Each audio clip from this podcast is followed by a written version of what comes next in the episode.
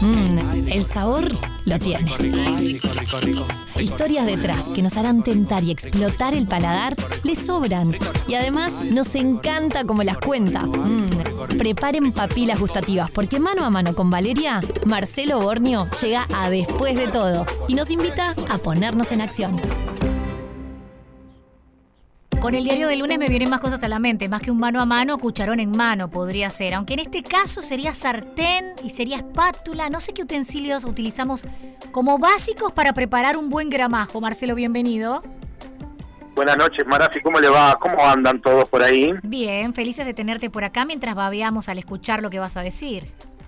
Eh, ya lo dijiste, el plato, y me parece que muchos están eh, tomando papel y lápiz y se están dando cuenta de que vamos a hacer un exquisito revuelto de gramajo. ¿Cuál es el elemento que no nos puede faltar? ¿Una sartén? Ah, y ahí, y ahí, y ahí voy. una buena sartén, una buena plancha de hierro, por supuesto un fritador o una sartén para freír unas ricas papas pie, porque acá está el dilema del revuelto de gramajo. ¿Papas pie? Por supuesto. ¿Sabes por qué? Mira, del revuelto de gramajo se ha dicho absolutamente de todo. Sí. De todo. Es más, es un plato que tiene tres historias, que por supuesto no le vamos a contar las tres historias, pero se pelean entre ellas a ver cuál es la historia verdadera del revuelto de gramajo. Yo tengo un libro delante mío acá que quería compartir con ustedes, que es El elogio de la berenjena, que cuenta historias de diferentes personajes del mundo pasados por el ojo de la gastronomía. Y el revuelto de Gramajo es uno de ellos, que se adjudica esta preparación. Artemio Gramajo, que era edecán de Julio Argentino Roca, mano derecha, dictador que hizo la campaña del desierto desde 1880 a 1886, presidente argentino, y esta historia no está como muy arraigada a una verdadera historia, pero todo el mundo la tomó como propia. Es más, el revuelto de Gramajo estuvo en el Congreso de Buenos Aires, se trató en Cámara de Diputados y Senadores, para ver si era el plato emblema de la cocina argentina junto con la milanesa napolitana.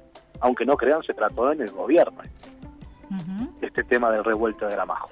Cosas fundamentales del revuelto de gramajo, ¿vale? Sí, a ver. Huevo fresco, por supuesto. Sí.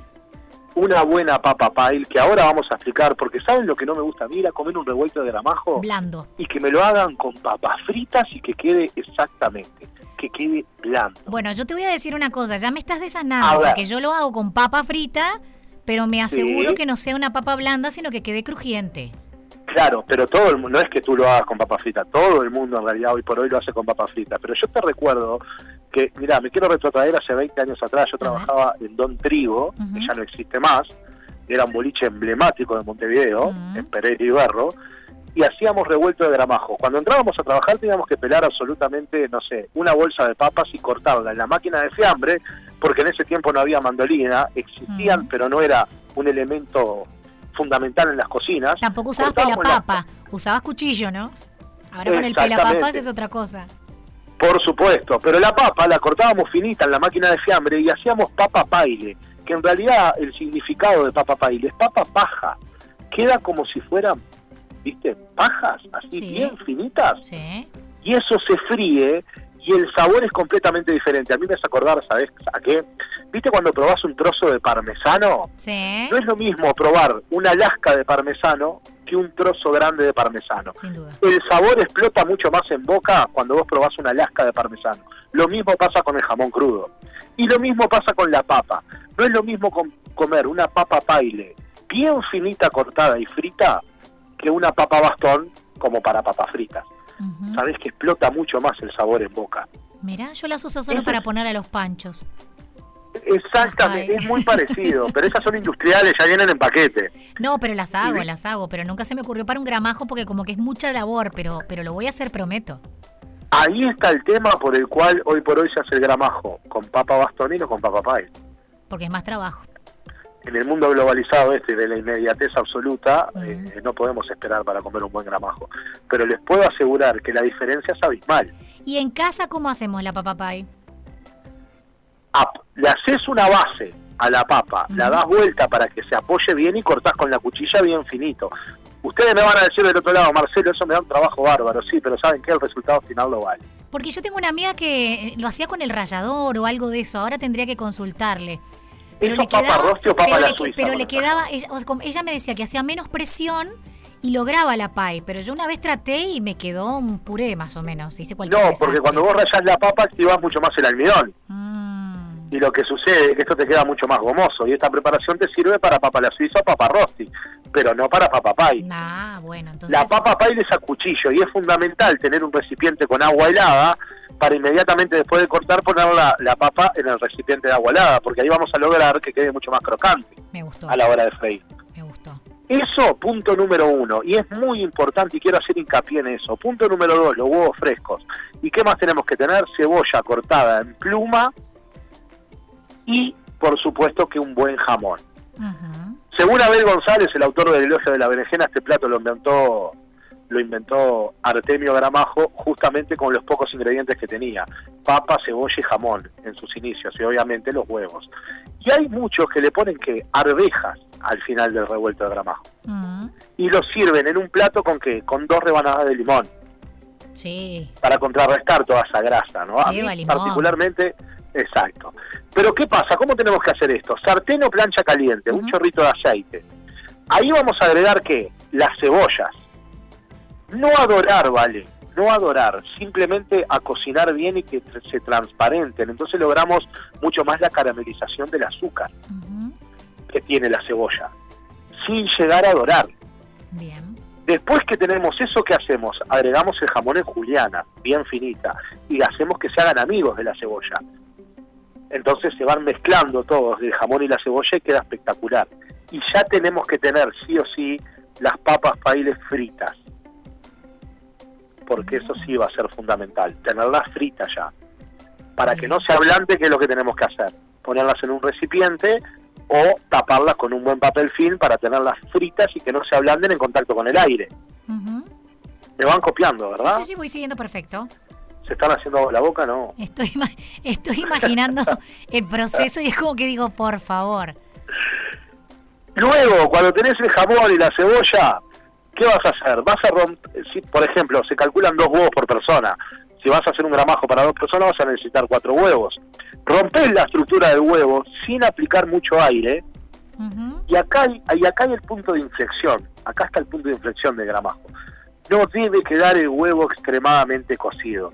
¿Viste cuando vas a un hotel o vas a un lugar donde sirven huevos revueltos y hay una diferencia enorme cuando los huevos están pasados de cocción y cuando están cremosos? Sí. Tenemos que lograr la cremosidad del huevo sin que el huevo se pase. Ese es el punto de inflexión del gramajo. ¿Para qué? Para que cuando logre esa cremosidad la preparación con el huevo, por último agreguemos esas papas pailes. Bien. Cuando agregamos las papas pailes, por supuesto que retiramos del fuego inmediatamente. Mezclamos todo y servimos el gramajo con dos rebanaditas de limón. Ahí te, te, te quedé escuchando, pero no sé qué ibas a decir. Ah, no, yo pensé que ibas a hablar tú. No, perdón. te iba, te iba, yo te iba a hablar, pero no te quería cortar la receta porque viste que mm, uno se quiere hacer el sano y todo esto tiene mucha ¿qué grasa, etcétera, etcétera. No, Sí. la pregunta es, Sí. porque yo, aunque no me lo creas, yo las papas fritas Sí. ya no las hago más fritas, las hago en la freidora sin aceite y me quedan más sequitas, menos me grasosas. parece, me parece perfecto. ¿Aplica? Por supuesto que aplica. Ta, no, porque Sin viste que tipo de problema. viste que hay comidas que La decís, fryer. Ah, Vos, vos, hay comidas que decís, no, si la haces, hacela bien y pudrila, ya está. Y hay comidas que decís, no, bueno, podría ser. Banca uno. Juega perfecta, pero por supuesto. Bien, Porque el sabor está dado con todo lo otro. bien, Exactamente. Porque Juega también, perfecto. viste que está como en el. hay- lugares donde te venden el gramajo y es como enchumbado. Es como que te queda pesado. Ya te comes tres papas y sentís, que, no sé, como el pan con grasa. Haces lengua paladar y sentís la grasa en el paladar, ¿viste? Pero por supuesto, eso no puede suceder nunca. Y eso está dado también porque generalmente las fritas, las papas fritas, y ya el aceite está muy usado y lo que Mm. hace es enchumbar la preparación, como vos dijiste, nunca mejor dicho esa palabra, y la preparación te queda muy aceitosa y eso no está bueno de verdad. Y la última de, De verdad, peleadora. Así como te digo la sana, te digo la insana. ¿Es posible Sí. que en algunos lugares te lo hagan en vez de con jamón con panceta? Es posible, ¿eh? yo no estoy de acuerdo con eso. ¿eh? No aportaría más materia grasa de la que tiene con panceta. Ok, No lo haría. Y si lo hago con panceta, anoten este tip, por favor. a ver. Desgrasen la panceta. Opa. Corten la panceta, pónganla en un sartén sin materia grasa, que la misma grasa de la panceta va a hacer que la panceta quede, no les voy a decir que va a quedar como en un chicharrón, pero va a quedar panceta crocante. Van a eliminar la cantidad de grasa y ahí sí puede que el gramajo les quede mucho mejor. Bien. No, no, porque me, dio la sensación que en alguna oportunidad eh, pedí un gramajo y era más, más picantona, más saladita y para mí era panceta, pero podía estar equivocada. No, y por supuesto que es panceta. Y otra cosa que les quiero decir, pueden encontrar por ahí gramajos con pimiento rojo. No se olviden que no lleva pimiento rojo su receta original. Después, esto es como el chivito. Pueden empezar con los ingredientes originales y terminar en algo que en realidad no se sabe ni lo que están comiendo. Con el gramajo puede suceder exactamente lo mismo. Se le puede agregar mil cosas, pero el gramajo original en su receta original fue pensado con papa, jamón, cebolla, y huevo. Absolutamente nada más. Eh, Marce, en proporción, así muy abruptamente, eh, un gramajo para dos personas. ¿Cuántos huevos, cuánta papa, cuánta cebolla? Y cerramos por ahí. Vamos a necesitar cuatro huevos, cuatro papas medianas, una cebolla mediana, un chorrito de aceite, o sea, si vas a fritar las papas vas a utilizar bastante aceite, pero me refiero a la preparación en general, es un chorrito de aceite para freír la cebolla y el jamón, y no vas a utilizar más nada, sal, pimienta, si querés agregarle un puñado de arvejas, un limón y está pronto, no precisas absolutamente más nada. ¡Qué rico! Muchas gracias Marce por pasarte por aquí, qué lindo tenerte. Es un placer, como siempre, compartir con ustedes y nos vemos dentro de 15 días con alguna otra recetita. En Radio Cero disfrutamos del otoño con la mejor música. Otoño 2023 en Radio Cero, 104.3 y 101.5 en Punta del Este.